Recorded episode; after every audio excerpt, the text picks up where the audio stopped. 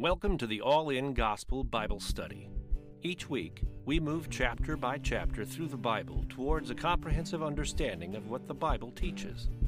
All In Gospel is recorded live in White Bear Lake, Minnesota, featuring Dr. Seann Dikkers. You can support this broadcast by subscribing or donating at the allingospel.com website. We are in 1 Peter chapter 5, wrapping up the letter today, the epistle. Peter's writing to all the churches of Rome, chapter 1. He's targeting or talking about the fact that there's this rising resistance to the church. Peter saw that persecution was going to continue to intensify. So he's warning the churches, here's how you deal with persecution. This is what you do at all levels. This is how to behave. So 4:17, it's going to get worse. There's going to be some fiery trials. There's going to be some testing, and that's going to happen. How did Peter know this? Either Jesus told him this was going to happen, or in the Holy Spirit, he's recognizing that there's some shifts happening and that there is an actual battle between the people of God and the people that want to go pursue their own thing. Chapter 1 talks about girding up your loins. Being holy is our first line of battle. Chapter 2 is to live with honor towards everybody else in our life. Just be honorable towards people. Chapter 3 is to the church to have one mind and to be just connected with your church and hooked into it. Chapter 4, to have fervent love for that fellowship, and that this is the battle with the world. And it doesn't make sense. You'd think the battle with the world would be to go out and fight the world. But Peter says the exact opposite. The way you deal with the world is to fervently love one another. And Christ said that this is how they're going to recognize you, and is that they're going to see how you love one another, and that's going to not make sense to them.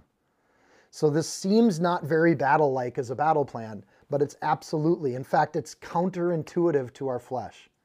We think we need to go and address the Romans, but we really don't. What we need to do is address ourselves and our own heart. So we gird up our loins. That sounds like battle, but we gird up our loins towards fervent love. And we push that way. So Peter ends his letter with a note to leadership. Basically, keep your house in order, right? This is the thing, is that as the persecution comes, make sure the church isn't being persecuted for doing things that are illegal or out of line or disrespectful. Make sure the church is being persecuted because we're good people and because we love the Lord Jesus. And that way he gets the glory. So verse 1, the elders who are among you I exhort.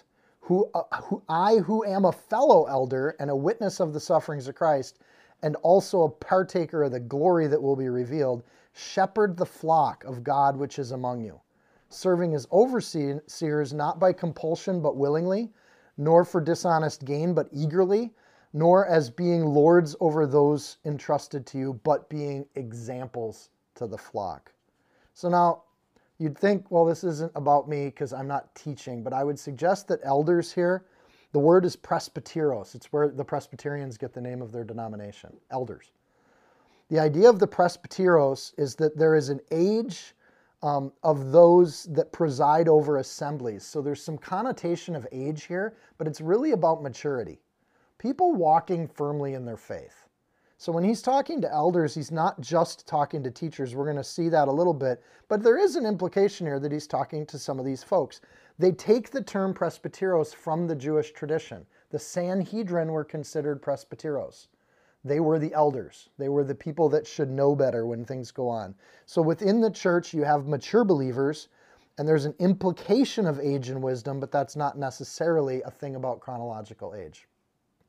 The idea then is that they're mature and they're wise and they're not necessarily the Levites. They're not necessarily the priest, right? So one thing we do know about elders in the church is that they were publicly chosen and ordained. It is a role. The church has order to it. It has levels of duty.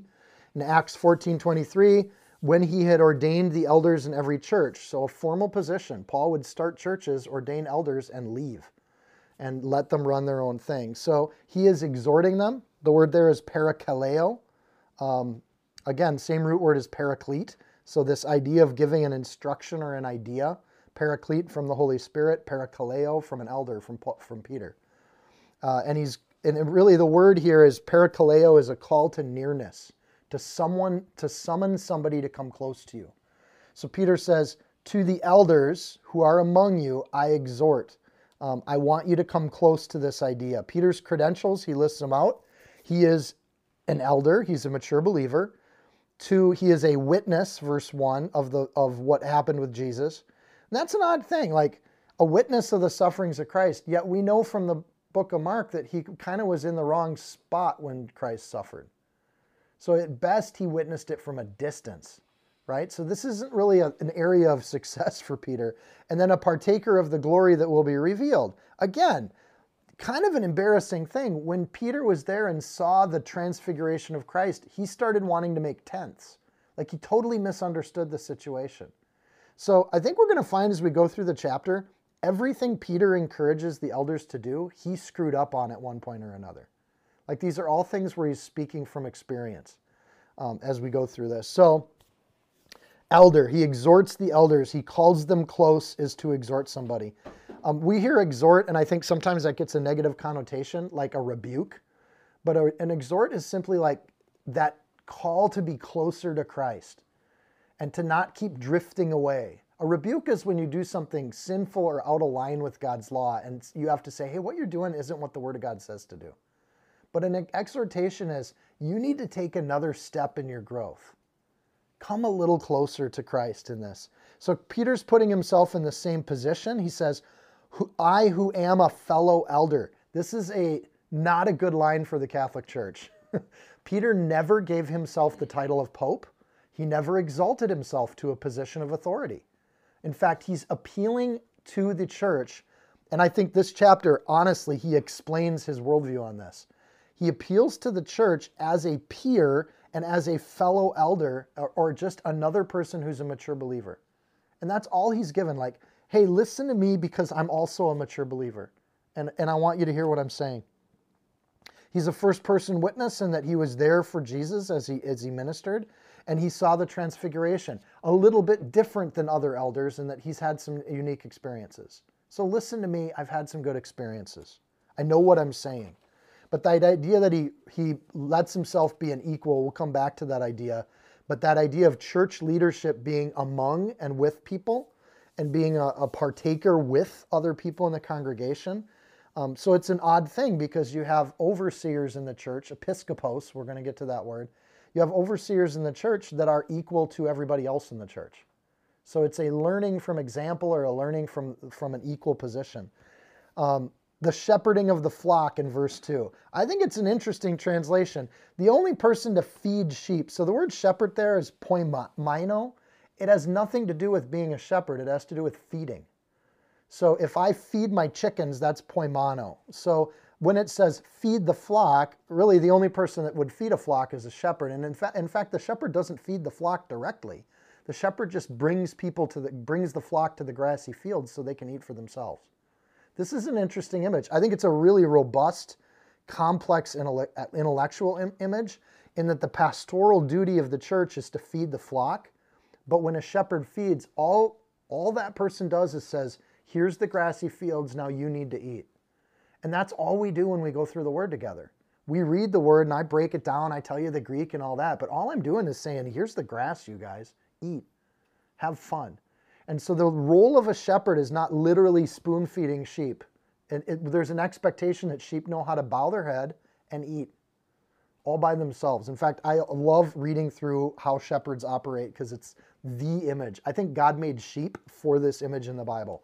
They're a unique animal, and how you care for them is a unique set of practices. Jesus told Peter this 3 times. Feed my sheep. If you love me, feed my sheep. It's all Jesus ever asked of Peter, really. Feed my sheep. He didn't ask Peter to literally open a restaurant. What he meant was to teach them the Word. That's all, like, tell people what I've said to you. And that's all Peter was supposed to do. So if you have feeders in the church, you also have eaters in the church. And this is kind of an odd balance. Like, if Peter's job is to feed the flock, and that's his first role, it means to remind people, teach people, read them the Bible, preach to them sometimes. But that idea of not neglecting the primary duty of the elders is to teach the Word or to feed the flock. Feed the flock. So here we have the roles of keeping the flock together. That's part of feeding the flock. Like if your flock is straying off and going over cliffs, the idea is you you exhort them to come closer, to guide them to the grass. And then the last part of feeding the flock would be to kill or shoo away predators. If you got people that get in the way of people just hearing the word and growing in their faith, those people got to be gone. They're lions and they're wolves, and they're getting in the way of the primary duty of the church, which is for people to come and eat. It's where the sheep come to eat, right? And that's what the church is. So there's a food that has to be there. And sheep need to be able to eat without the threat of wolves around them. They need to be able to relax, because you can't hear the word when you're worried about what people think in the room, right? And you have to, and some of that's on you, but some of that is like keeping that environment healthy, regardless of what the wolves think about you. So John 10:11, Jesus says, I'm the good shepherd. The good shepherd gives life for the sheep. Shepherds don't always provide food, but they direct towards the food. Here's where we're reading in the Bible today. You'll notice I don't take a poll on that. Like, we're going to do the next book, and this is the book we're going to do. Some pastors take that as this is how they do thematic teaching. So they'll pick where in the Bible to study that week. So in some denominations, some churches, they don't go chapter by chapter. They let the pastor direct to where the food's going to be that week. There's a danger in that, and that other places of the Bible encourage pastors to teach the entirety of the Word of God. And Paul is proud of the fact that when he left a church, he had taught them the entire Bible.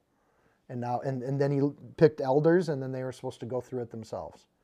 So he says, which is among you? This creates a tension with pastors. We're among the flock. We're a sheep ourselves, because the good shepherd is Jesus, not the teacher. So when a shepherd directs a flock to a patch of grass to eat, that shepherd isn't necessarily the owner of the sheep. In fact, almost always the shepherd was some 12-year-old kid that was taking care of the sheep on behalf of the sheep owner. And the church works the same way. The church doesn't belong to the pastor. The church belongs to Jesus Christ. The pastor is simply the 12-year-old kid that directs people to, because they know where the food is and they know where the dangers are. So there's somebody that's got some experience and knows how to do that. So the tension of being among the body, being a sheep yourself, but also being the most mature sheep, perhaps, that knows where the grass is and where the dangers are, that you then become a servant of that flock. You become a helper. Thus, you get serving as overseers. The word overseer in the Greek is episkopeo, which is where we get the word episcopalian. So you get lots of these words today. We're getting into denominational thing. It's odd that the denominations always pick the word for leader versus the word for, like, there's no ministerios denomination, which is the word for servant. But they pick these like boss terms, and then they make a denomination from that. I just thought that was an interesting thing. But an episcopeo is someone who looks on, inspects, or cares for somebody else's stuff. They're diligent overseers, but they're not the owners. And so there's an interesting idea that if a pastor becomes a buddy to everybody, then they're losing some authority when they do that. Pastor's not necessarily everybody's pal, right? On the same sense, the pastor's not above everybody, and they're not beyond everybody. So this is a weird tension that you get in the pastorship, and I'll speak from personal experience. It's tough because you have to have enough distance to be able to speak into people's lives, but you have to have enough closeness to where people want to hear it. You know, it's an odd kind of thing. So you have, just in these first couple sentences, you've got the flock, people that need to eat the Word of God. You've got the elders, presbyteros, men with maturity. Hopefully there's lots of those. The elder is the person, overseeing is the work, the ministry of that person, and then you have poimano, the method of feeding somebody. So hopefully you have at least somebody that knows how to teach the word in the church.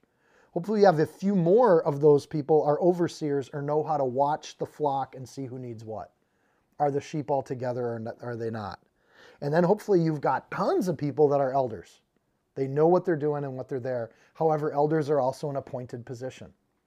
So you look at Timothy and Titus, they give criteria for those positions. They're trained as to what you're looking for with those folks.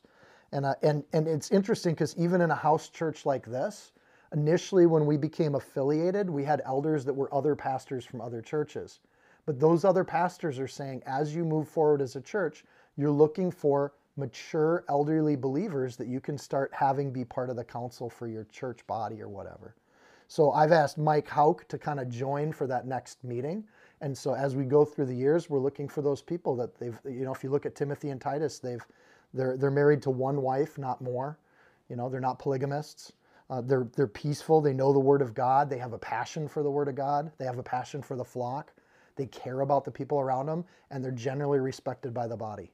Like most of the people in the body look to that person for advice when they need it. So in some sense, with an elder, you're recognizing what's already there. You're not going out and like giving people positions, which we'll get into here as we get some of the criteria that Peter gives for this. But this is, you know, I think it's applicable to the church, but for generalization, I think this is also applicable to households. Like there's an idea that this is how you lead. It's applicable to the workplace. Like we should, as Christian leaders in the church, I think as we go into this, not by compulsion, but willingly, that's an important concept for any leadership role. And as we go through things. So you're supposed to lead not by compulsion, but willingly. What does that mean? You shouldn't have to recruit leaders. And all too often when churches have ministries and they got tons of things and then people get tired and they get wore out, they start to like say, I got to retire from this. I'm getting burnt out on it. And then the church, instead of letting the ministry dry up, they go out and recruit for people to do things. And sometimes you got to do some arm twisting. Can you do this? Can you please do that? And I've found, and I've seen it not just in our family Bible study, but in larger churches, the 200-300 that we've gone to, leaders tend to rise up. You don't have to go recruit them. They're people that love doing what they're doing, not by compulsion, but willingly is what the scriptures say. So you can't force a person to be a pastor, right? So we asked one young man to teach tonight, and he's like, I don't know if I'm ready. Okay, there's no compulsion here. So we backed off instantly. No guilt, no shame, no harm. And we don't have Bible study tonight, because if we don't have a willing person, then we don't have a person. And like let's be okay with that. There's no harm, no foul. We'll be back next week because I love doing this. Like there's not an issue there in that sense. So my grandma used to say it this way, that for a godly person, because I used to say, which grandkid do you love the most? Expecting the right answer to that question. And she would just say, you know, with every grandkid, God opens a new room in my heart. And then my literal brain started to think, well, how many, there's only 4 chambers to the heart. So then who got pushed out? But that idea of like opening more chambers, and she'd just say, that's the thing. The older you get, the more rooms you get in your heart. And you just, God gives you more rooms. It's a spiritual thing, Seann. And I'm thinking, I want to do surgery on this woman. But I never did. There's no laziness allowed for a pastor. To be willing to do things means to some extent that you've got a work ethic to where you have room to do it. If you're too burnt out to do ministry, then come to church and be blessed, breathe, be refreshed, let God build in you that desire and willingness, because I think he'll give you ways to do that through your life. But the idea that you just come to eat is perfectly okay. And I think in the church sometimes we think, I'm going to get saved, what can I do for ministry? But maybe being blessed is okay, because it shouldn't be something where there's that compulsion of I got to do this. You don't have to do anything to make God happy. But there is a thing with maturity as people become kind of elders in the faith that you just have more time, more willingness, more heart to do some of those things. So you enter pastoring out of that willingness, which is the opposite of a human compulsion. Compulsion usually comes from yourself or from other people telling you you got to do things. Oh, you got such a gift. You should do this. You have to do this. The church would be so blessed if you did this thing. And that's different than just recognizing and complimenting people. But human compulsion is the opposite of God's will for you. And when other people tell you you have to do things or you got to do things, be wary of that, even if it's your own mother. Be wary of it. In contrast to God's will, where God speaks to you directly. This is a tough part of being an elder too. For elders, a pastor can reach out and ask for help with things, or it can express a need to a body, and that can be a compulsion. So if I said, hey, we want to start a blueberry picking ministry, and I'm looking for people that are interested in blueberry picking, what I'm doing is I'm searching the spirits for that. And if you ask yourself, do I want to pick blueberries? And there's nothing in you that says, I want to pick blueberries, then the answer is no. And if an entire church is like, nope, no desire to pick blueberries, well, as a pastor, I threw it out there, but it's not a compulsion thing when you do that. It's really just to check your heart and see if you want to do it. On the other hand, what happens when 90% of the church says, yes, I would love to pick blueberries. I would love to learn how to do maple syrup. And you got half the church going down to do maple syrup. Well, we can bless the heck out of a family by getting a boatload of work for them and doing maple syrup for them.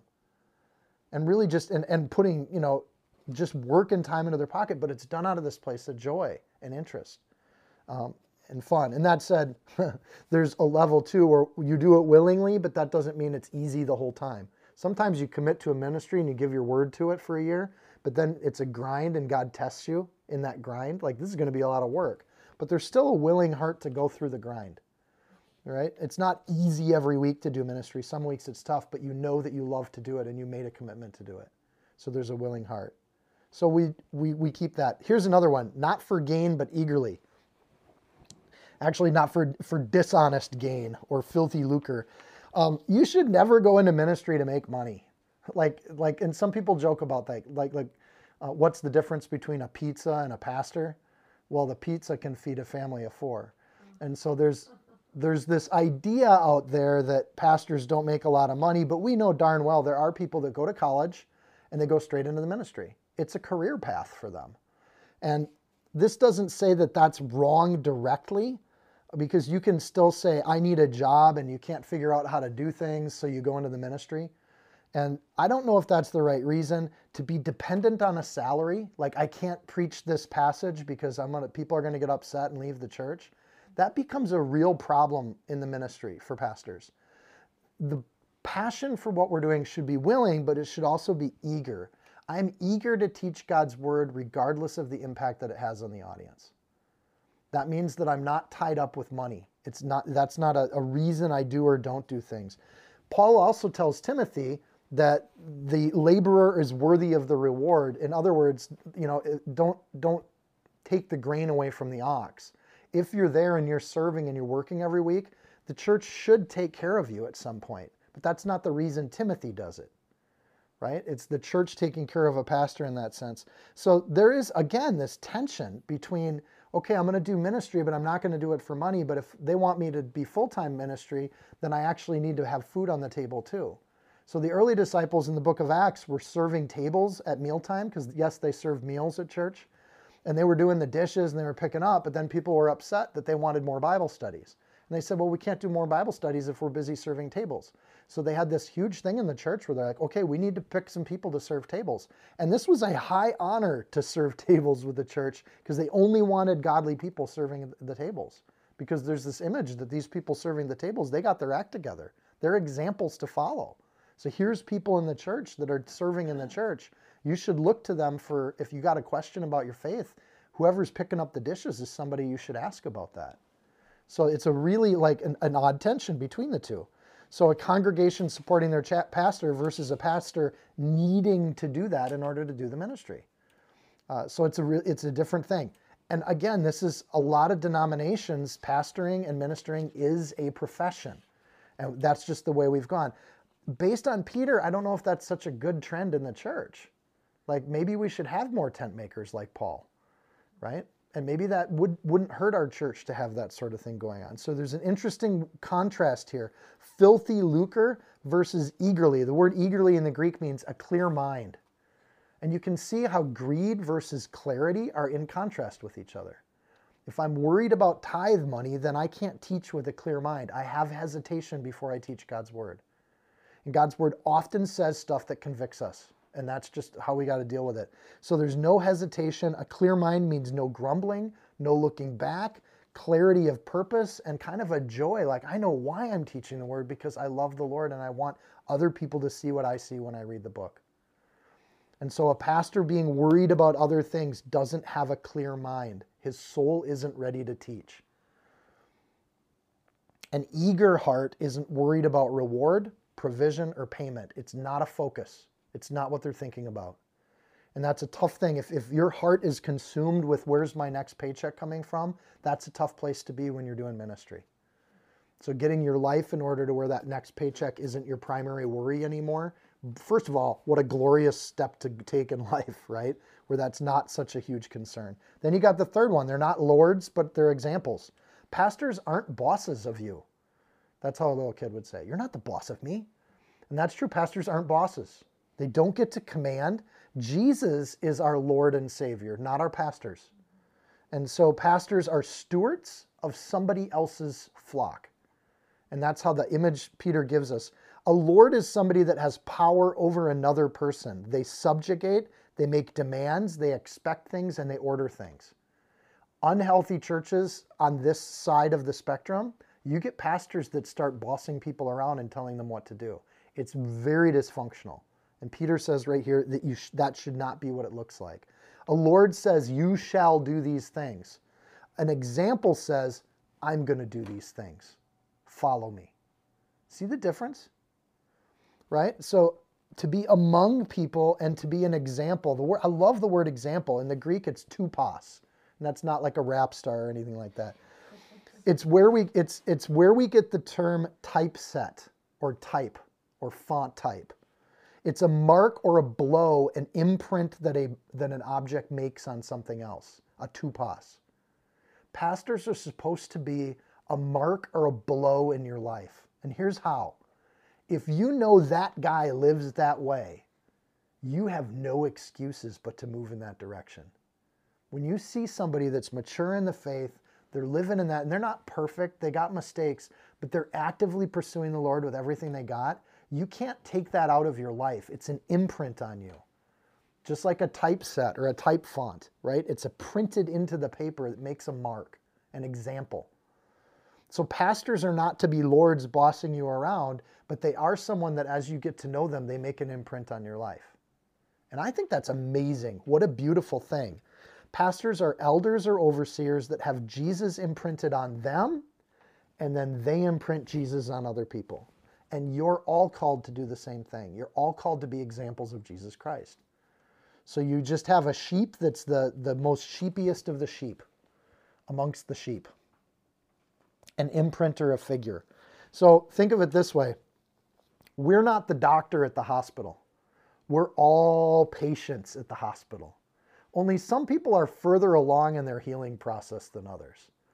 And those people, when somebody new comes into the hospital and wakes up from the ER, those people are the ones that say, here's where the jello is, this is where the ice cream is, if you need a nurse, you press this button. The more veteran patients, are the elder patients, are the ones that tell the other patients how to get healed. But it's not that they're healthy themselves, they're still healing too. And we're all waiting for the doctor to show up, right, to finish that deal. So Paul uses the same word, example. He translates it, at least in my Bible, it's translated a pattern of something. Titus 2:7, in all things show yourself to be a pattern of good works in doctrine, integrity, reverence, and incorruptibility. A pastor should be incorruptible. You can't get them to do those things. They should be reverent of their Lord. They should be given the glory to God. They should have integrity. What they say is what they mean, and it holds true. And they should be solid in their doctrine. And according to Paul, they should have good works in their life. They should be doing good things for other people. That's a pastor, an imprint or an example. In the Calvary tradition, we say that pastor is a term of affection and recognition of those traits. It is not a term of authority or prestige or position in any other regard than that the pastor says, we're going to go eat grass over here today. Right? And that's it. Leading the flock is not how the world leads people. It's very different. We lead by living it, by loving the people, and by leaning into the ministry. We live it, we love it, we lean in. That's leadership in the church. In the world, it's very different. It's whoever has the position and can fire you, right? Whoever writes the paychecks runs the show. But it's the opposite in the church. Pastor doesn't write the paychecks. They accept the gifts of the church. So they're among the flock and they're over the flock at the same time. And we resolve that tension simply by being an example and by living it. That's how pastors, that's how in the church we resolve that tension. Once again from Aru, A Guide on How to Take Care of Sheep. Are you ready? This is actual instructions on taking care of real sheep. In order to effectively lead sheep, shepherds must be able to read the animal's body language and understand their needs. The most common method is to walk in front of the flock, with the sheep following behind. You have to be with the flock to do that.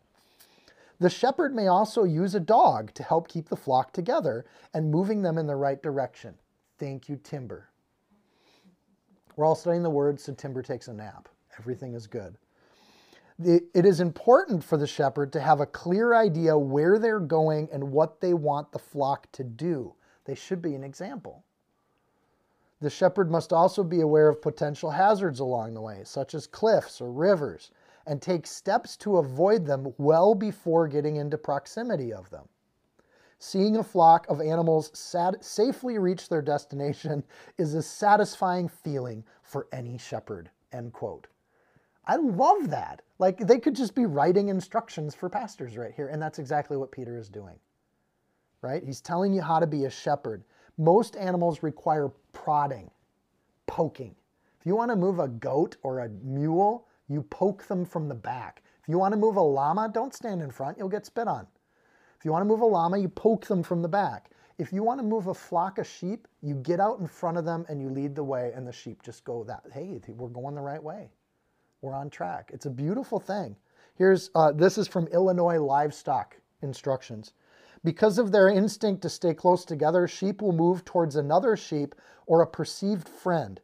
Oftentimes a friend can be a person, particularly if the person feeds the sheep. Oh, it's because we weren't running the slides. I didn't get my reminder. Who calls on a Sunday morning?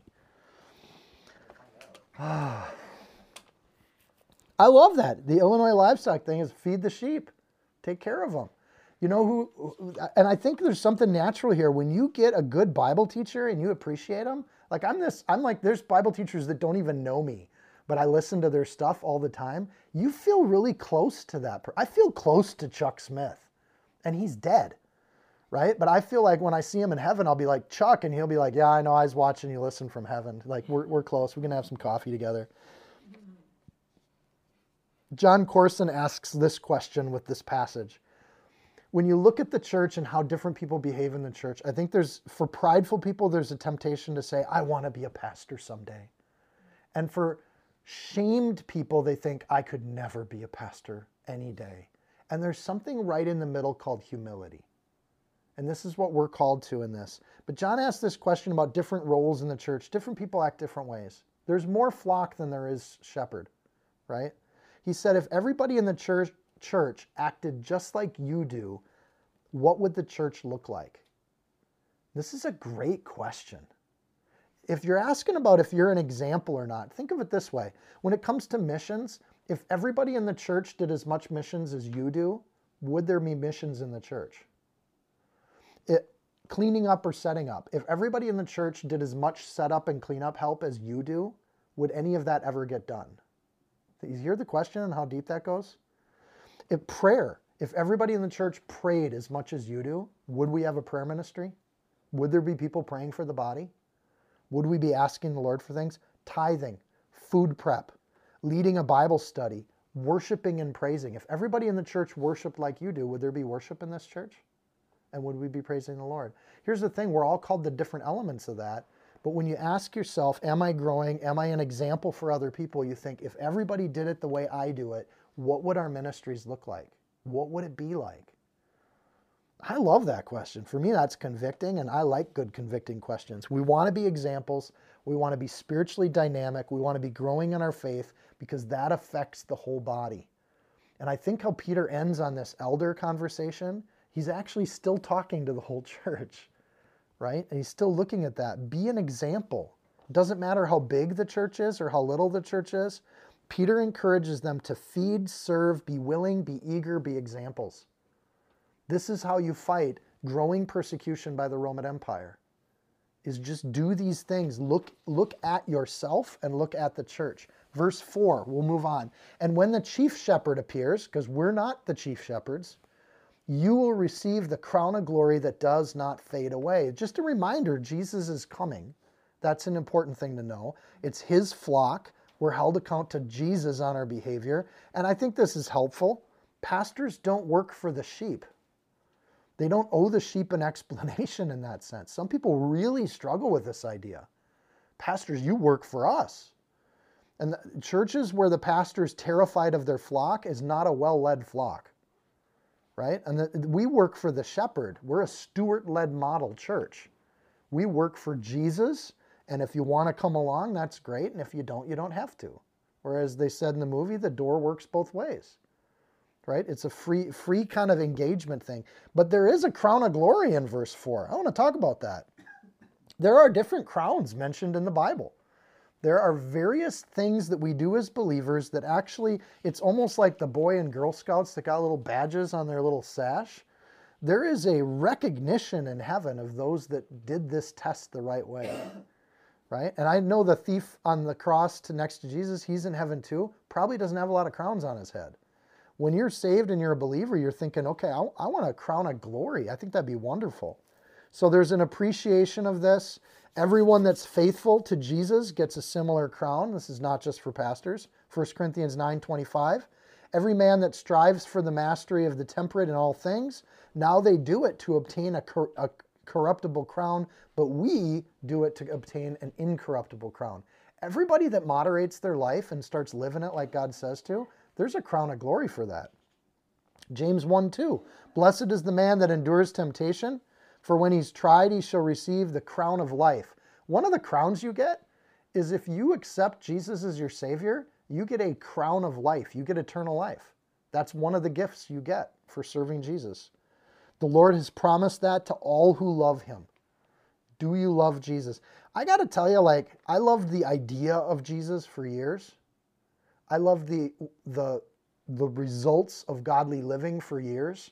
But to actually fall in love with my God, I had to read Deuteronomy and Leviticus. I had to read the will of God for my life to recognize how amazing and beautiful my God is. I had to study other religions and realize there's no other God that actually cares for me in any other religion. But this religion, the claim is this God cares for me.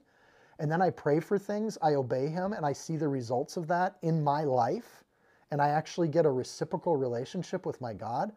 I'm absolutely in love with God, but I don't know that I always lived that way. But there's a crown of glory for those that love Him, right? Matthew 25:23, well done, good and faithful servant. That's a crown of glory too.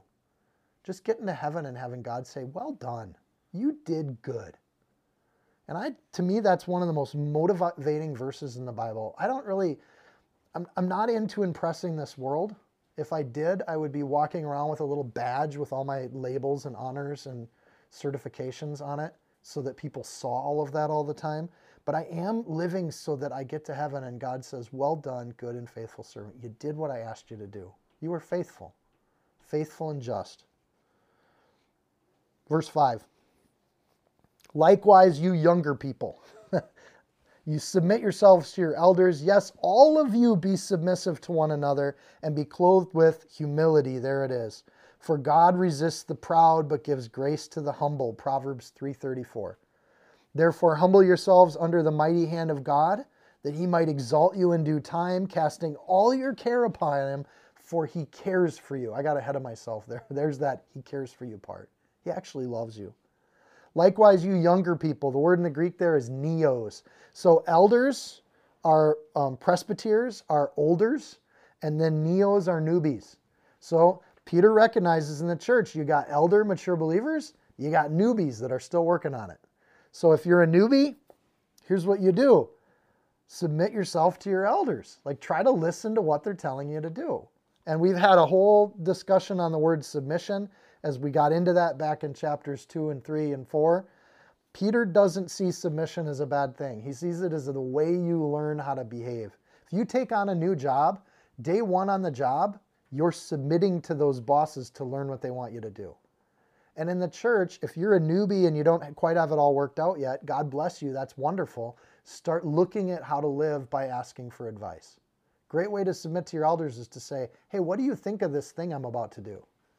And the elder will hopefully give you an honest opinion. So get wisdom, get advice. Submitting yourself is the same term in the Greek as submitting to governments, chapter 2:13, submitting to bosses, 2:18, husbands, 3:1, and angels unto God in 3:22. The word submission has been throughout 1 Peter. But the idea is just there is an order to the universe. There's an order to how God has things.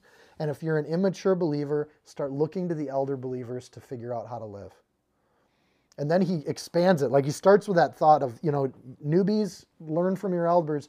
And then at the end of verse 5, he's like, wait a second. Yes, all of you be submissive to one another. You should all be learning from each other, which means mature believers have something to learn from young believers. And here's what I'd suggest that is. Young believers are enthusiastic about their faith. They're ready to go tell people about it. There is something that happens in the Christian church, and maybe I just haven't been in good ones, but it seems like the more mature elder believers get, there's a tendency to isolate and just live in our own cocoon. But young believers are like, no, I still love these people in the world. I know a ton of sinners. I want all those sinners to come with me. And something elders have to learn from youngers or newbies is how to be enthusiastic about the faith. Don't think that being stoic is to be godly. To be highly enthusiastic and willing to talk about your faith with everyone you know is something that newbies just have, and it's something that I think that elders can learn from. So how can you do that? Yes, all of you need to do it. Newbies, mature believers, immature believers, we all serve humbly in order to preserve and serve the flock. Flock serves the pastor, pastor serves the flock, everybody's submitting to one another. We all do things for one another. And in that, we have a lot of gain. To be clothed in humility, another great phrase. Clothed here is to put on a garment, and the connotation of this word is to get dressed for work. And he started in chapter 1 with gird up your loins, which is how you get ready to do work. And when he says clothed with humility, he's using a word that comes from the same thing. We might say put on your apron, right, if you're going to go barbecue, or get on your helmet if you're going to go work construction. Clothe yourself, get ready to do work in the kingdom by putting on humility. So if I have to put something on, I would like to point out, that means that we're not naturally garbed with this. If I have to put something on, it is from outside of me that I have to put it on. Most people are not naturally humble. In fact, I think this is one of the chief things in the faith, is that there's no assumption by Peter that humans are humble. We have to clothe ourselves in humility. We have to put it on. The by far default of humanity is to cry and ask our mama to give us food, which is entirely selfish. It's all about me. Take care of me. Do things for me. My diapers are full, and I don't even have the wherewithal to clean that up myself. I need someone else to clean it up. And that's where humans start. We start as entirely selfish human beings, but in a new life in Christ, we start to think of other people. We become capable of thinking of other people. And I've heard non-believers argue, there is altruism outside of the kingdom. Yeah, but to what end? Right? Why are you being altruistic? Is it because you were told that that's a good thing to do? Who defined that as good in the first place? This is Nietzsche's argument. Outside of God, why would anyone be good to anyone else? Just serve yourself. And the ultimate end of serving yourself is to create a kind of hell for everyone around you, including yourself. Right? So we have this interesting idea in Christianity to be clothed with humility. There are some other religions that emphasize humility too. Like Buddhism's really good at this. But it's a true statement inside or outside the Christian church that to be clothed with humility is a way to live that actually has some positive benefits to it. So we get dressed for work by putting on humility. It's a decision we make. You choose to take the job. You choose to put on the clothes. You choose to go to work. So literally in the Greek, humility is a compound word. And the first part of the word means to not rise too high off the ground. And the second part of the word means in your mind or in your head. To be humble is to not elevate yourself above the other people in your head. You're with the flock. You're equal to the flock. You're not the black sheep of the flock. You're not the burden of the flock. And you're not the lord of the flock. You're not below the ground, but you're not up off the ground either. You're with the flock. So when we say not my will, but God's will, that's the definition of humility, is to remain grounded, to stay on the ground, and to not elevate yourself. To be a right living person is not to be less than others, but it's also not to be more than others. Somewhere in the middle, humility. The idea of to be proud is another compound word. It means beyond light. I think that's a great, proud is to be beyond light. You're better than the light that shines. And you think that way. So you think you shine brighter than you do is to be proud. And God doesn't like that. He actually resists it. Resist there is a military term. God sets himself up in array against proud people. If you think you shine so bright, And then he tells us that we're supposed to be examples. We're supposed to actually reflect to God.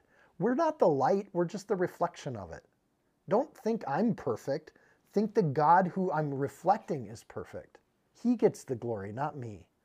So we're not better than light. We're not beyond light. We simply reflect it, right? Oh, that was such a good food that you made. Well, praise the Lord, because God put in my heart the desire to make food for you. It's a reflection of God. And we're under the mighty hand of God. We're humble to God, but we're humble to other people. We're at the same level, but we're clearly under God. And it's the same idea as you're not a lord over the flock, you're in the flock. Humility isn't to think less of yourself or to shame yourself either. You got some people that come into the church and like, all these people are better than me. No, we're not. Stop puffing us up off the ground, right? We're just on the ground with you. We're flock too. And we live that way. We exalt our pastors. Our pastor's so perfect. And then when they, you know, hit their thumb and creep out a swear word, it shatters your world because they just spoke in a certain way. No, pastors are human too, but hopefully they're examples of how to reflect the light of God in a way that you respect and you regard. Maybe not the way you're going to do it, but clearly here's somebody who loves the Lord. It's interesting because even this idea of humility, Peter screwed up at this. Remember when Jesus was washing the disciples' feet? Peter is the one that argued with Jesus about this. Well, I would not have you wash my feet. And Jesus is just like, he's trying to show them a model of what this looks like. And Peter argues with the model. No, no, no, you're above me, right? You can't wash my feet, right? So instead of taking and accepting that he's another peer of the flock, Peter had a ranking order that he's getting rid of here. It's interesting that Peter's the one preaching these things to us, and Peter just screwed up on every one of these points. Yet that means there's grace, which we'll get to at the end of the chapter. Or God actually used somebody who screwed it up to teach us how to do it right. So at one point he was a neo-believer, now he's an elder believer. It's really cool. That he may exalt you. There's no expectation that you get praise for it. And again, there's no expectation later either. The word may is in there, that he may exalt you. You may or may not get credit for what you do in the church. Is that what, do you need credit for what you get done in the church? Or maybe we just do it because we love the Lord. That's not the point. Exalting isn't the point. So in due time, we don't look for immediate gain. We look for attention for people. We look for exalting. We don't look for it in due time, and we don't necessarily look for it now. We just do it because we love the Lord. We're not here to get famous. We're here to get the work done that God's called us to do, period. Verse 7, casting all your cares upon him. Oh, what an idea. If we work for God, we're under God, then our cares that we have in life are one of the things we sacrifice. We, you know, I don't care. That's not what I'm saying. I do care, but I cast them on Jesus Christ. The word casting there is eripto. It's to throw off. It's to rip something off and throw it away violently. So casting your cares upon him. And Peter's a fisherman. He knows what the word cast means, right? You take that lure and you whip it out there. You take that net and you throw it as hard as you can. You cast it. So there's this connotation of taking what you care about and saying, not only don't want it, I want to get it as far away from me as fast as possible because it's getting in the way of my sober-minded work for God. I can't think clearly when I have cares that are a burden for that. This doesn't mean to like not care about your personal appearance. That's a different kind of care. This doesn't mean that you don't care about other people. This is a different kind of care. This is to take those things that give you worry and anxiety and stress in life and say those things belong to God. If he's your master and your caretaker, it's not your business to worry about those things. So you put them away. Think of it this way. You come up to serve, so you come up to somebody's house and you're saying that person's moving. So you're like, here, I'm here to help you move. And they look at you and they see a backpack with 300 pounds of weight in it. And they look at you going, you're going to help me move with that backpack? Yep, I'm taking all my cares with me and I'm here to serve. How can I help? You're not a very good servant when you bring your own baggage with you. So sometimes, and this is tough, this is a really hard thing to hear for some people because we embrace those things. There are concerns. We own them. But do you, if you gave your life to the Lord, are they yours to own anymore? So you take off the backpack if you want to help. And so as he's talking to elders in the church here, mature believers, you got to take those cares and cast them away. They're not, it's not your business anymore. It's, you know, it's an interesting idea that he may exalt you in due time, casting all your cares upon him because we work for him. We fixate not on our own worries, cares, and troubles. We fixate on the Lord's concerns and the ministries of God. How do we share the word of God with as many people as possible? How do we become examples of Christ to everybody that knows us? Those are the things we fixate on. How do we embrace the depth of the scriptures better?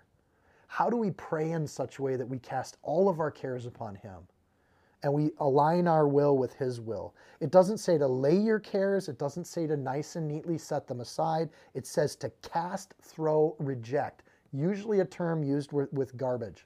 You throw out the garbage, you cast it away. Prayer and faith is what it takes to do that. We have to pray to tell God that those cares are his, and then we have to have faith that he will take care of those things. Boy, what a gift for kids that grow up in Christian homes that just learn how to do this from the beginning. What a gift. My goodness. That's one of those testimonies. You know, usually testimonies are, I was this far down the road of perdition. And then they talk, but wouldn't it be nice to have somebody get up on a stage and say, I was raised in a godly home. I was taught humility. I learned how to cast my cares away. I was super blessed by not getting into those things. And I've been growing since I was 5. What a gift. Parents are often judged by the actions of their children. And as a Christian, we always ask, here's a care that we have. What kind of kid am I and what kind of glory do I give to my father? So if I'm walking around the world and I'm fretting all the time and I'm worried all the time, what does that say about my father who's promised to take care of me? Right? And we love to, you got nasty little kids running around, we love to judge the parents. Those people are bad parents. But people do the same thing with God.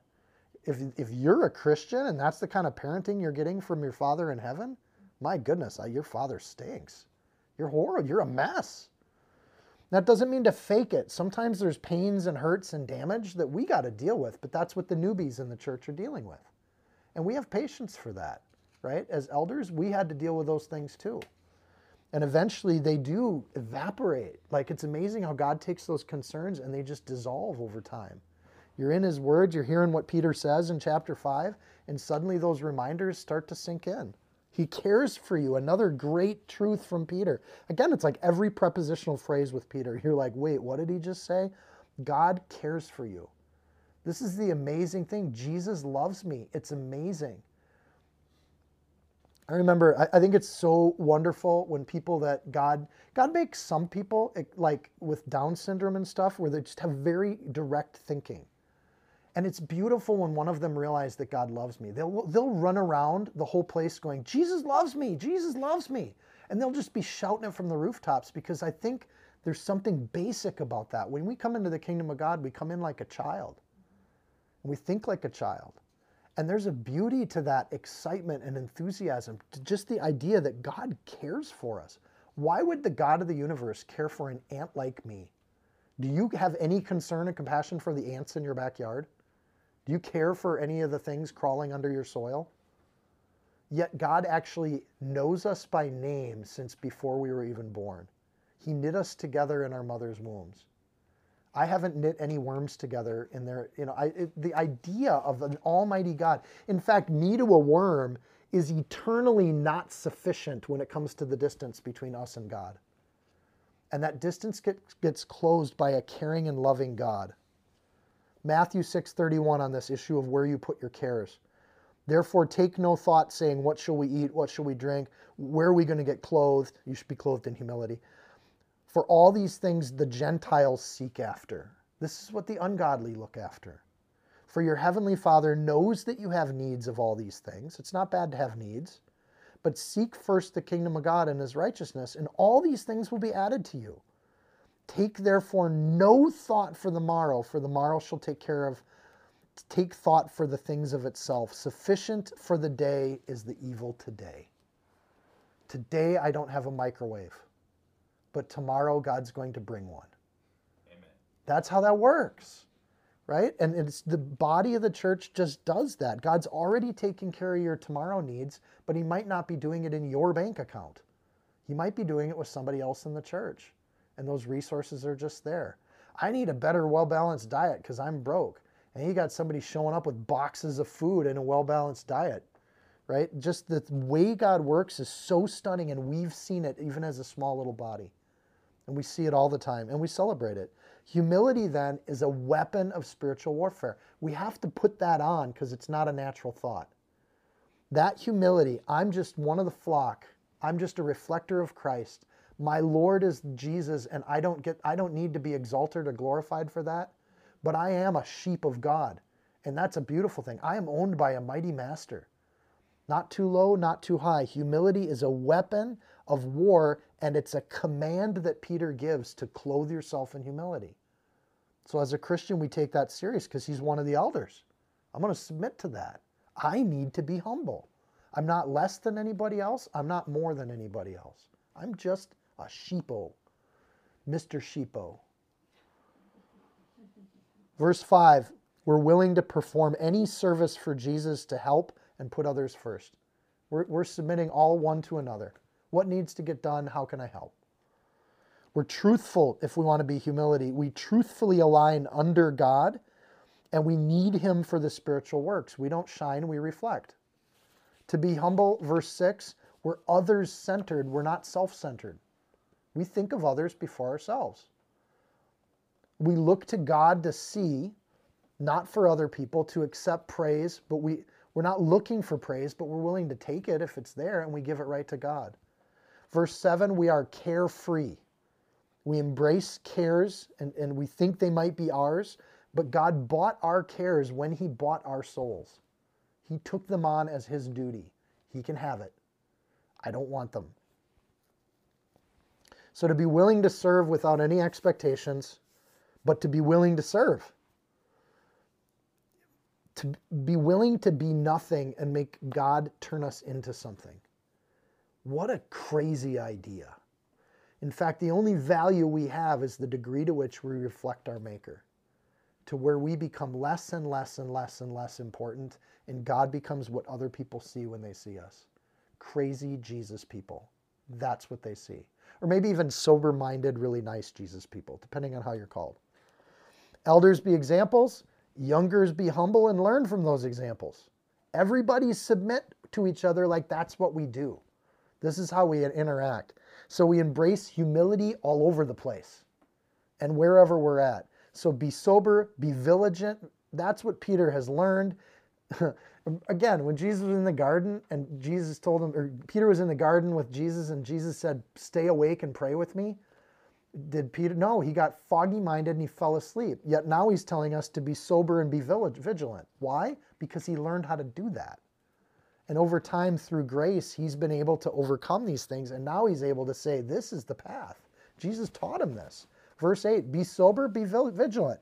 Because your adversary, the devil, walks about like a roaring lion, seeking whom he may devour.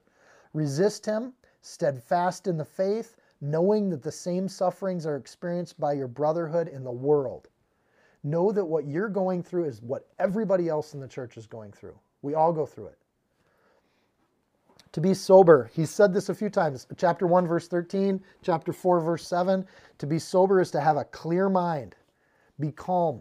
Be serious. Know what we're doing is important. We're not lightheaded about this. Again, this is in contrast where he just said, cast your cares away, but now he's saying to be sober. So there's a discernment here. What kind of cares do I give to the Lord? Ones that take me away from the ministry. They're yours, God. Take care of that. What do I concern myself with? The fact that there is an enemy out there. And I need to be somewhat serious about how we do this. So Peter learned how to do this. He learned to stay awake. He learned to be vigilant. He learned to keep his mind clear. So to be sober is to have a level head. Humility with a level head, that's a power combo. Honestly. And I honestly think sometimes the world mocks this and they'll say things like, you need to just be yourself and own it and proclaim it to the world. And I think what they're doing is they're mistaking humility with sober-mindedness, and they're trying to mimic it, right? These people don't care what people think about them, and there's a power in that. But in the Christian world, I think that it's the real deal. Humility with a sober mind is, I really don't care what other people think about me, because I clearly know that God's the only one that matters to me. And that's what's underneath that car that looks so nice. There's an engine under it. Humility is the engine. Sober-mindedness is what people might see. To be vigilant, this is the word Gregorio, is where we get the term for the Gregorian monks. They're the watchmen, they're vigilant. So again, to be watchful, to keep your eyes out, to guard the flock. Basically, vigilance is to wake up and stay awake. Don't fall asleep in your faith. Don't go through it like the motions. Know that this week God's got something for you to do. Heck, it might even be Monday. God's got conversations he wants you in. He's got things that he's doing. Wake up, keep your eyes open, and watch for it. And then I hope you come back on Sunday and tell everybody about it. Here's what's going on. This is cool.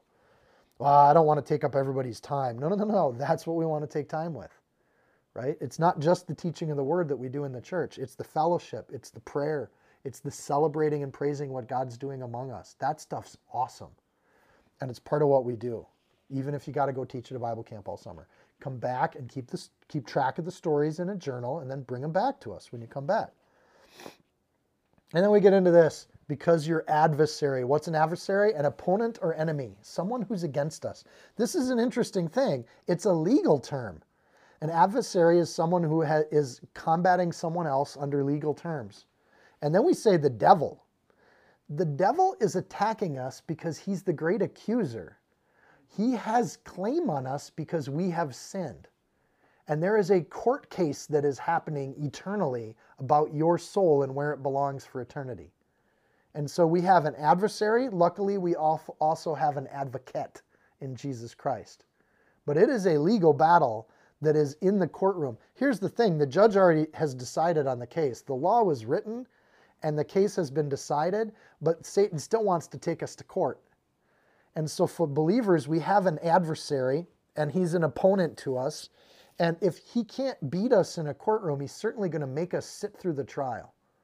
And so we have fiery trials, what Peter's already brought up. We're going through a lifetime. The period between salvation and heaven is a trial period for us to go through.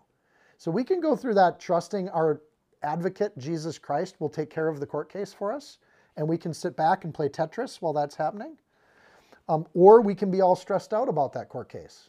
But know that we need to be sober and vigilant, because we do have an enemy that's looking for openings.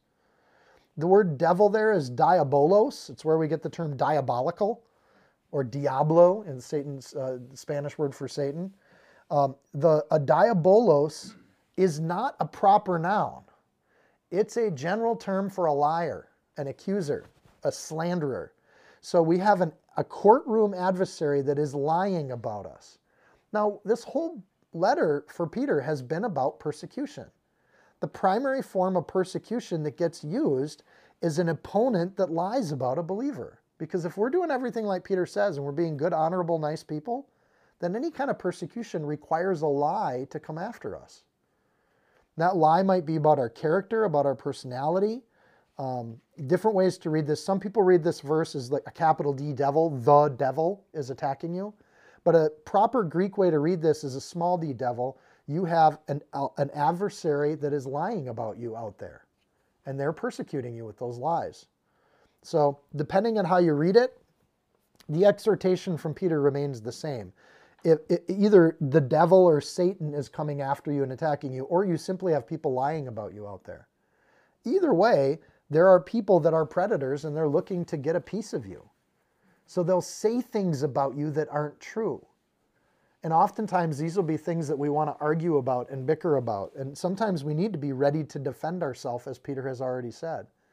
But when people come at you, they're saying, oh, you're nuts about that Jesus stuff. Well, that's a lie. I'm not nuts about it. I'm humble, sober-minded, and vigilant. That's what I am. What, you're judgmental. No, I'm not judgmental. I'm repeating the words of God, and God will pass judgment on people that don't mind his law.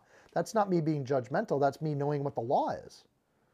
Whether or not you're going to be judged by God, that's God's business, not my business. But my business is I love you, and I want you to know what's going to happen if you keep breaking the law. The cops will show up eventually. Frankly, the opponent here, interesting characterization, is like a roaring lion. We already know lions make noise to startle their prey. They're loud, they're raucous, and the louder the lion roar is, the more likely it will freeze the prey.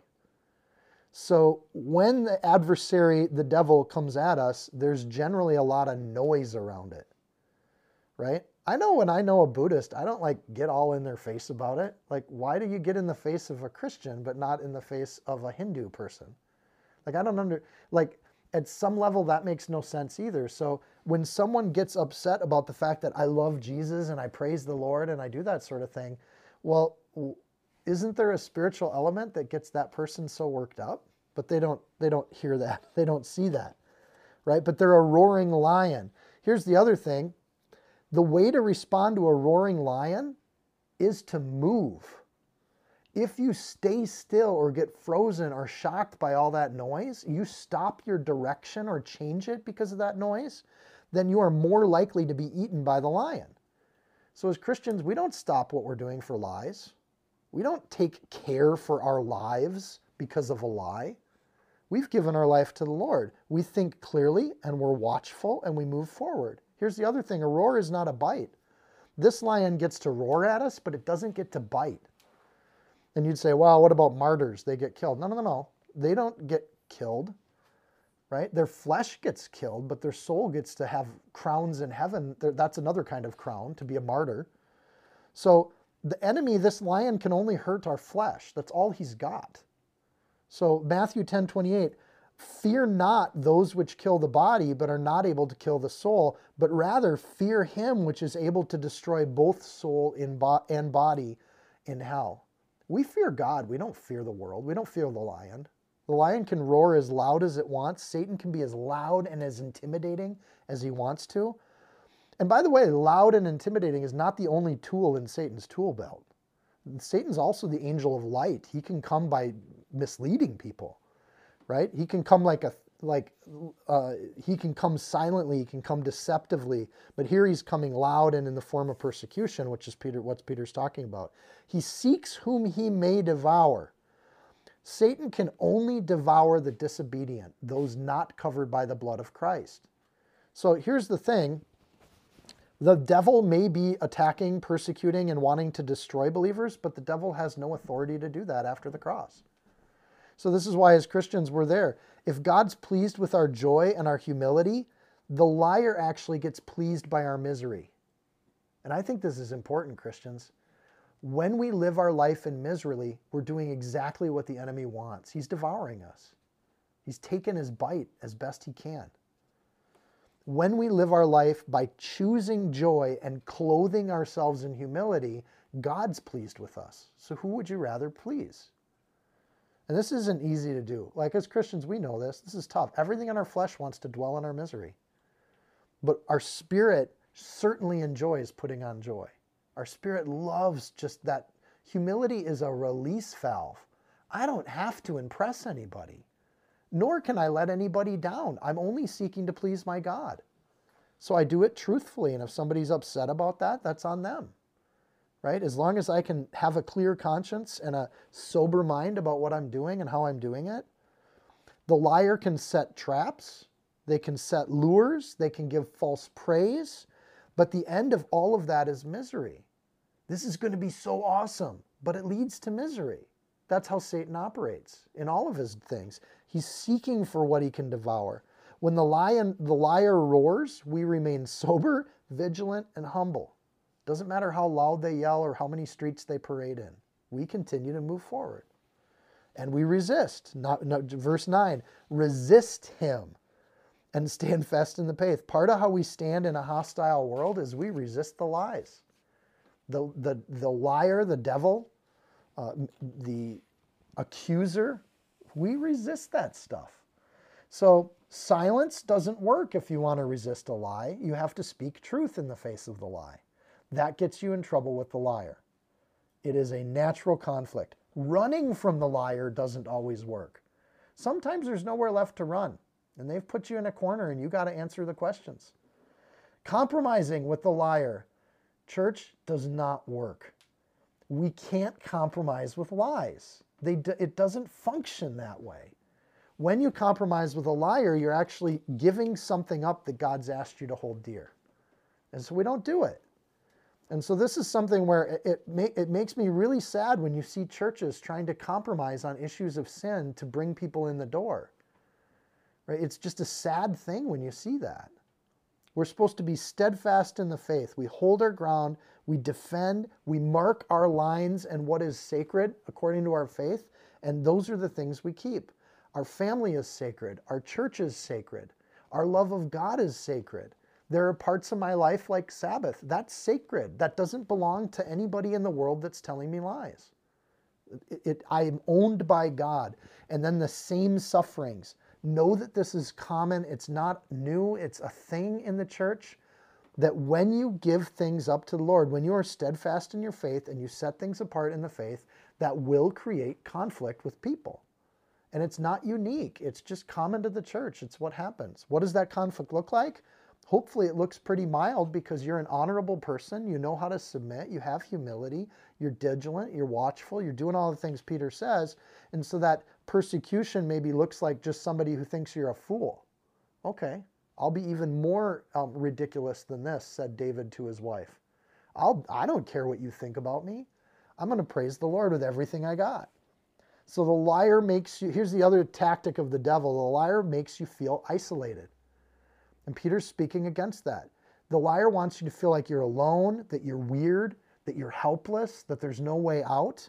But that's a lie too. You're not alone in any way, shape, or form. You became followers of us and of the Lord, having received the word in affliction, 1 Thessalonians 1, with the joy of the Holy Spirit, so that you can become examples. You're not alone. You're part of a great 2,000-year-old Christian tradition. You're part of a Judeo-Christian tree that's been growing since the beginning of the world. And your following of the Lord is something that's there. So when the liar does all that stuff, bring it. Here's the primary tactic. When he says you're the same Christian, your same sufferings as other people in the face, you resist, you stay steadfast, know that you're part of a church. Here's the great thing. When the adversary lies and puts that stuff and you learn how to fight it, it's a really simple equation. The devil is not omnipotent. The liar can't be everywhere at once. And so understand this, the devil, Satan, or just liars in general, adversaries of God, they're not God. They can't compete with God, and they have to choose where to put their time and resources. So if they attack you with lies and you turn that into praise for the Almighty God, how long will they continue to attack you with lies? It's a waste of their time. And I honestly think it's just that simple. We know we're never alone. We're never without God's love and care. We're His and we're in it with Him no matter how lonely it feels. So if you embrace that idea and then you can turn it back to praise, oh, I'm getting persecuted. Praise the Lord. This is a test for me. This is great. Oh, I'm being blessed. Praise the Lord. What a gift from God. This is great. If everything gets turned into praise and you can train your heart to do that, man, it's a waste of time for the devil to attack you because all that attack turns into is praise for God. It just produces the opposite fruit.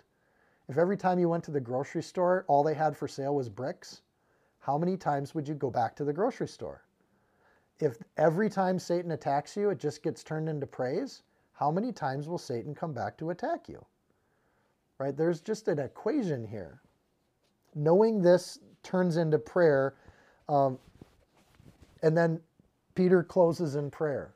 Like this is just part of how he's modeling it for us. Verse 10. In verse 10, it just turns into, here's the but. But's an important word. You got an enemy trying to attack you, but, and then he just starts praying. But may the God of all grace, who called us into His eternal glory by Christ Jesus, after you've suffered a while, perfect, establish, strengthen, and settle you. Know that the trials are growth tools in the kingdom of God. Peter knows this better than anybody else. I've already pointed out how big of a failure he's been. But he grew from each of those things. So he says, the God of all grace, and he knows that God. That God of grace turned Peter into an elder. And Peter was probably the most screwed up person in the Gospels. We don't face suffering alone. We have unmerited favor that we haven't earned from God, who called us we don't face suffering without intention. We're actually called to this. And to his eternal glory, we face suffering in a finite flesh, but we have a glorious eternal Jesus welcoming us. By Christ Jesus, we aren't the first to face suffering. We follow the example of Jesus Christ, the type of Jesus. A while, we don't face suffering forever. We only face it for a little bit. It's just a bad day. To perfect us, we do face suffering with potential benefits. We actually get to be perfected or grow away from our sin. Some of our trials are to get that out of our life. To establish us, we do face suffering to test our foundations. What kind of Christian are you, really? It's a wonderful thing to go through that kind of persecution and stand properly. And then it's over and you realize, God, that was a cool test, and this time we got through it. And I think that's how Peter felt the next time somebody said, do you follow Jesus? And he said, absolutely, I follow Jesus. Read the book of Acts. He had to go home that night and go, thank you, Lord, for giving me another chance, because last time I screwed that up. This time I did it. To be established, to strengthen. We do face suffering to improve on our weak spots. God knows where your gaps are. He knows where your holes are. He knows where you struggle and where your weak spots are, but to grow into God's will is to be strengthened in some of those areas. What a great feeling as a believer. I'm a better person than I was 10 years ago because God keeps working on me. Man. And then the last one, to settle you. The utter object of Christianity is to find peace in the heart, to be settled. It's good. All is well with my soul. What a great place to be. Well done, good and faithful servant. The outcome of suffering is contentment, peace, and a resolve after it's done. I'm good and I can endure anything in the name of Jesus Christ. Listen to how Paul says this. Philippians 4:10 through 13. He's writing this from a jail cell.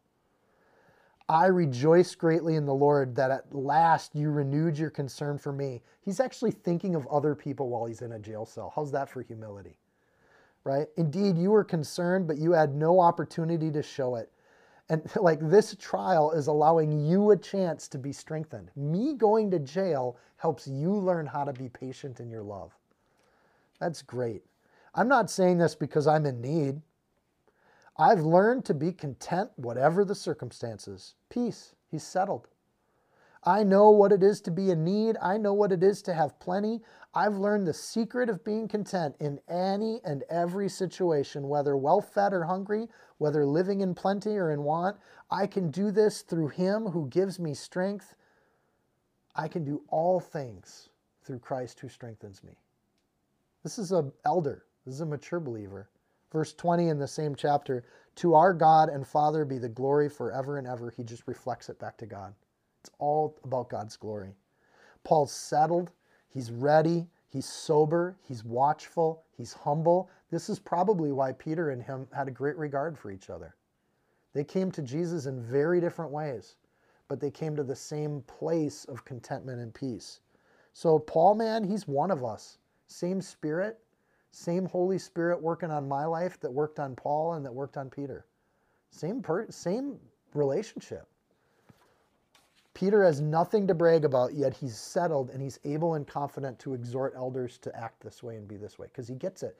You'd say it's a magic formula, but it's written there, it's obvious, and it's public. Anybody can do this. Yet you have to fight your own flesh to go here. Peter failed to stand with Jesus. He failed to understand the transfiguration. He failed to stay awake in the garden. He failed to be sober-minded, like he's chopping Romans' ears off, right? He failed to feed the flock. And Jesus gave him grace. I just want you to feed the flock, Peter. I've called you to do that. He failed in each and every bit of advice that he just gave in chapter 5. He failed and fell short again and again and again in the Gospels. Here we are 30 years later, and these aren't weak spots anymore. These are his strong spots. Those very things you think you're messed up on in life are the things God wants to use when he fixes them. They're the strongest point that you have. You know, why would God want my pain and my hurt and my misery and my anxiety? Because when those are resolved, all you have is joy in the absence of those weaknesses. They turn into places he can celebrate. Verse 10 says, but God. That's the key shifting point for Peter. Like, because he learned in each of these, he's perfected, established, strengthened, and settled. That's the goal. Boy, if you don't have persecutions in your life, if you don't have those struggles, those fiery trials, and you're like, I really want to grow in the Lord, there is this crazy thing in the Christian faith where you start saying, Lord, I think I'm ready for some trials. But be careful when you pray that, because God's like, great, I want you to go through some trials. I want you to come out the other end better. And I'll be there for you. He won't put you in anything you can't overcome. He's given you everything you need to conquer any trial that you're in. But you will fail more than you succeed at the beginning.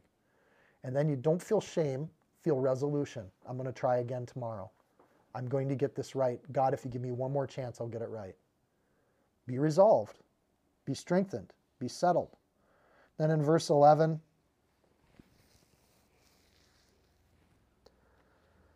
to him be the glory and the dominion forever and ever. Amen. Amen means so be it. Verily, let it be true. To him be the glory. This is how to handle it. Know that God's on his throne. He is the place we put our cares. We love God anyways, despite the trials and the persecutions. We have joy in the attacks. This robs the liar of any pleasure he could get from attacking us. It just robs it. Like you play a practical joke on somebody and they walk in the room and they knew it was coming. It takes all the joy out of the practical joke. They don't even get upset about it. If I try to startle my wife, I'll hide around the corner and she'll be walking down and then I'll go, bah! But if she knew I was there, she's just like, oh, hi. Where's the fun in doing that at that point? And I honestly think like there is something where I can't wait to see what God's going to do next. When we get a trial, persecution, someone besmirches our faith. Someone says, well, maybe I'll go with your faith. If you compromise this way, then I'll go with you and do this. Whatever. It's a lie. I'm going to take away the joy from the enemy. Like, I'm not going to buy that. I'm sober-minded. I'm watchful. I know what you're doing. But boy, to take a trial and go, whoa, this is a doozy. I'm a mess right now. Praise God. What are you going to do to fix this one, God? Because I'm trusting you're going to fix this because I'm your servant and you have work for me to do. So I'm not going to carry that backpack to moving day. I'm going to take that backpack off, give it to you, and trust that you got it taken care of. Boy, you take all the joy out of it for Satan. And I would love to take away Satan's joy and give my God more pleasure and more joy in what I've done in my life. Every single day.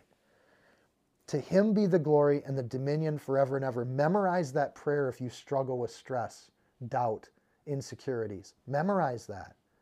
Even in this, Lord, if I can do anything for you, you're taking this, the bigger mess you are, the bigger glory God gets when he uses you. Praise God for the messes. Praise God for the messed up people that serve him anyways, that choose it anyways. Because God knows how big of a mess you are. He knows what's going on in your heart. He knows the insecurity. He knows the hopelessness. He knows how dire it is. He's not dumb.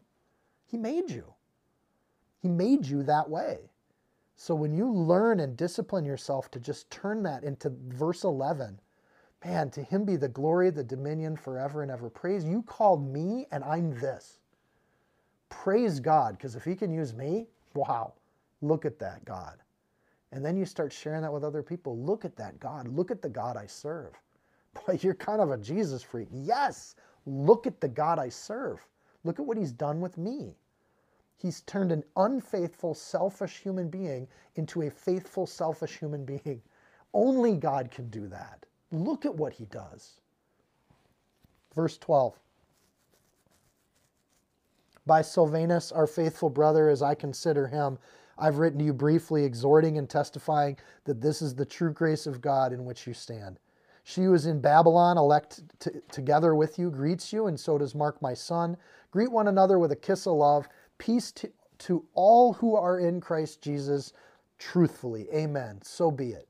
So verse 12 through the end is the way I read this is like Silvanus wrote 1 Peter for Peter. Like he spoke it and Silvanus wrote it, which would account for slightly different vocabulary than you might expect from a fisherman. In the text itself, it admits, Peter kind of, I'm writing to you by Silvanus. Silvanus is probably the full name for Silas, who we read about in the book of Acts. like Jonathan versus John, right? So Silvanus is writing a letter. He's writing this by Silvanus, and he's considering him. And it's almost like in verse 12, Peter like puts his own writing at the end of the book or at the end of the letter, right? He signs it. So this very last bit is kind of Peter confirming this letter might not be in my handwriting, but this is me talking.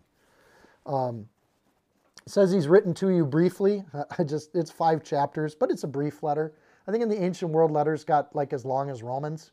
Like there are some long letters in the ancient world.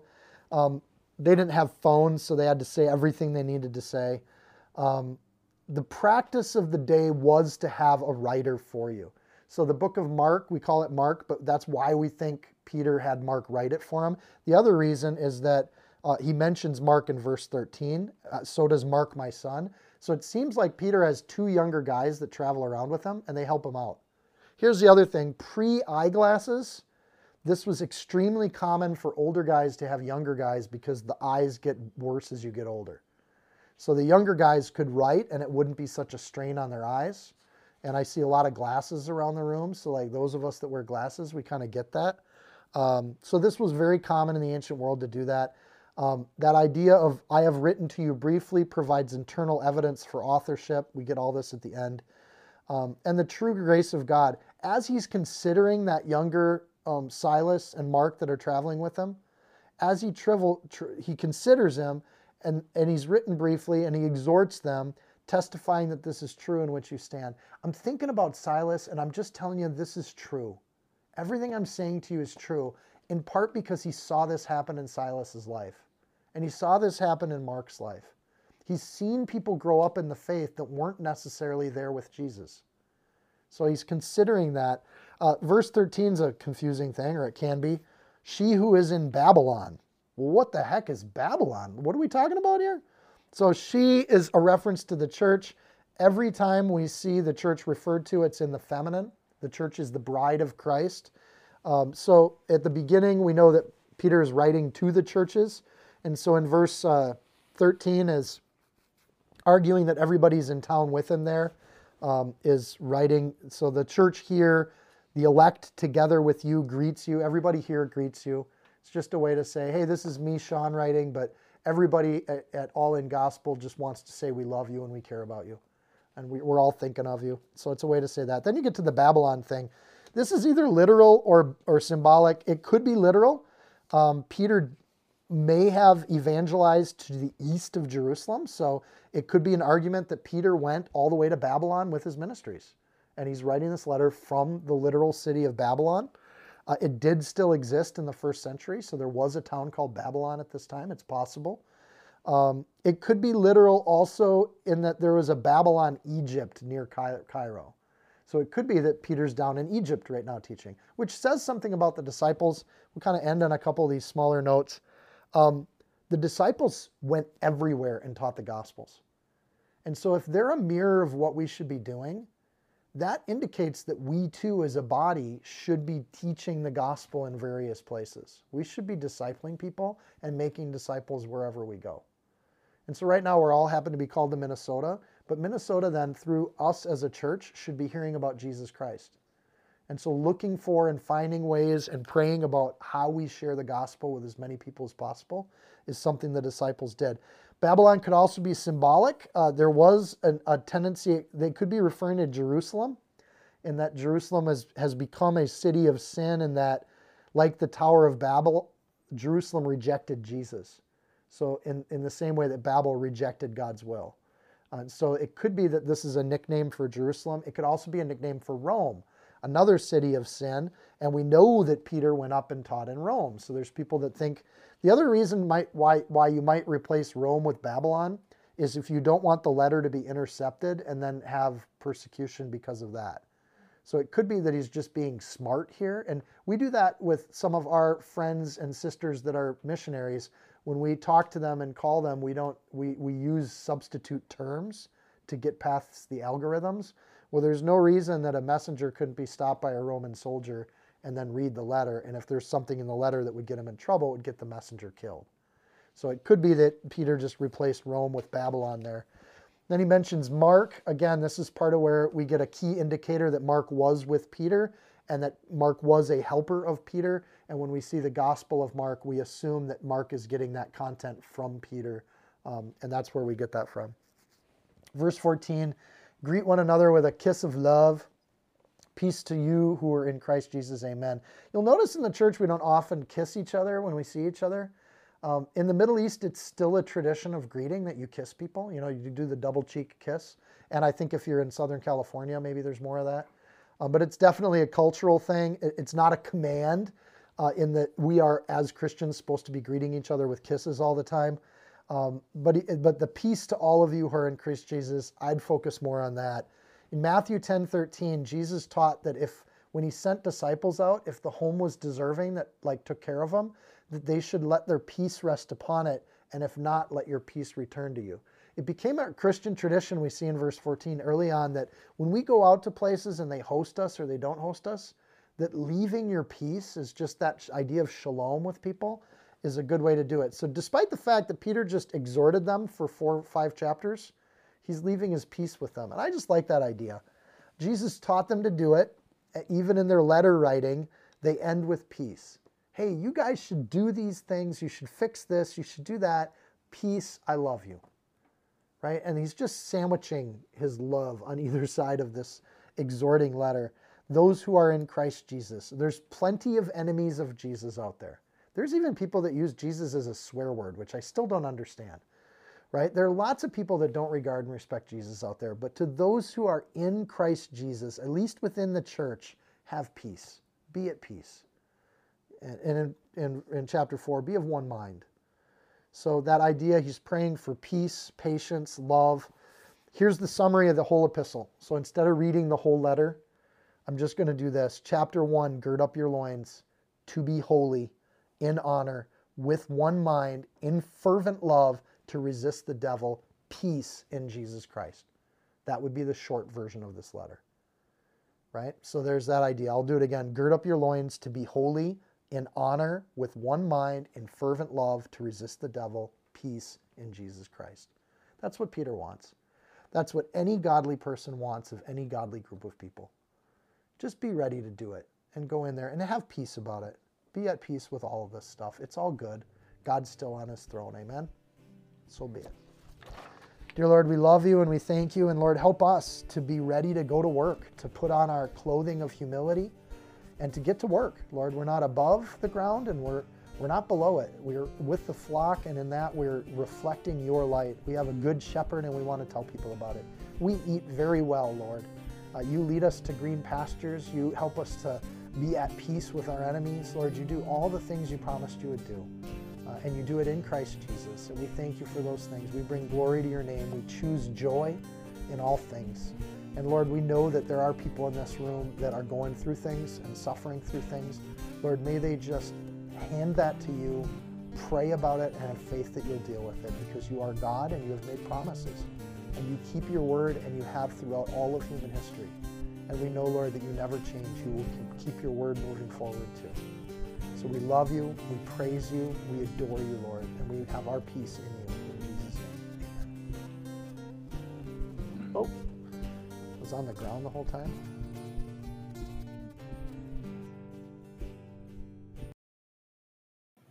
If you found this teaching helpful, insightful, you can support this podcast by sharing it with a friend.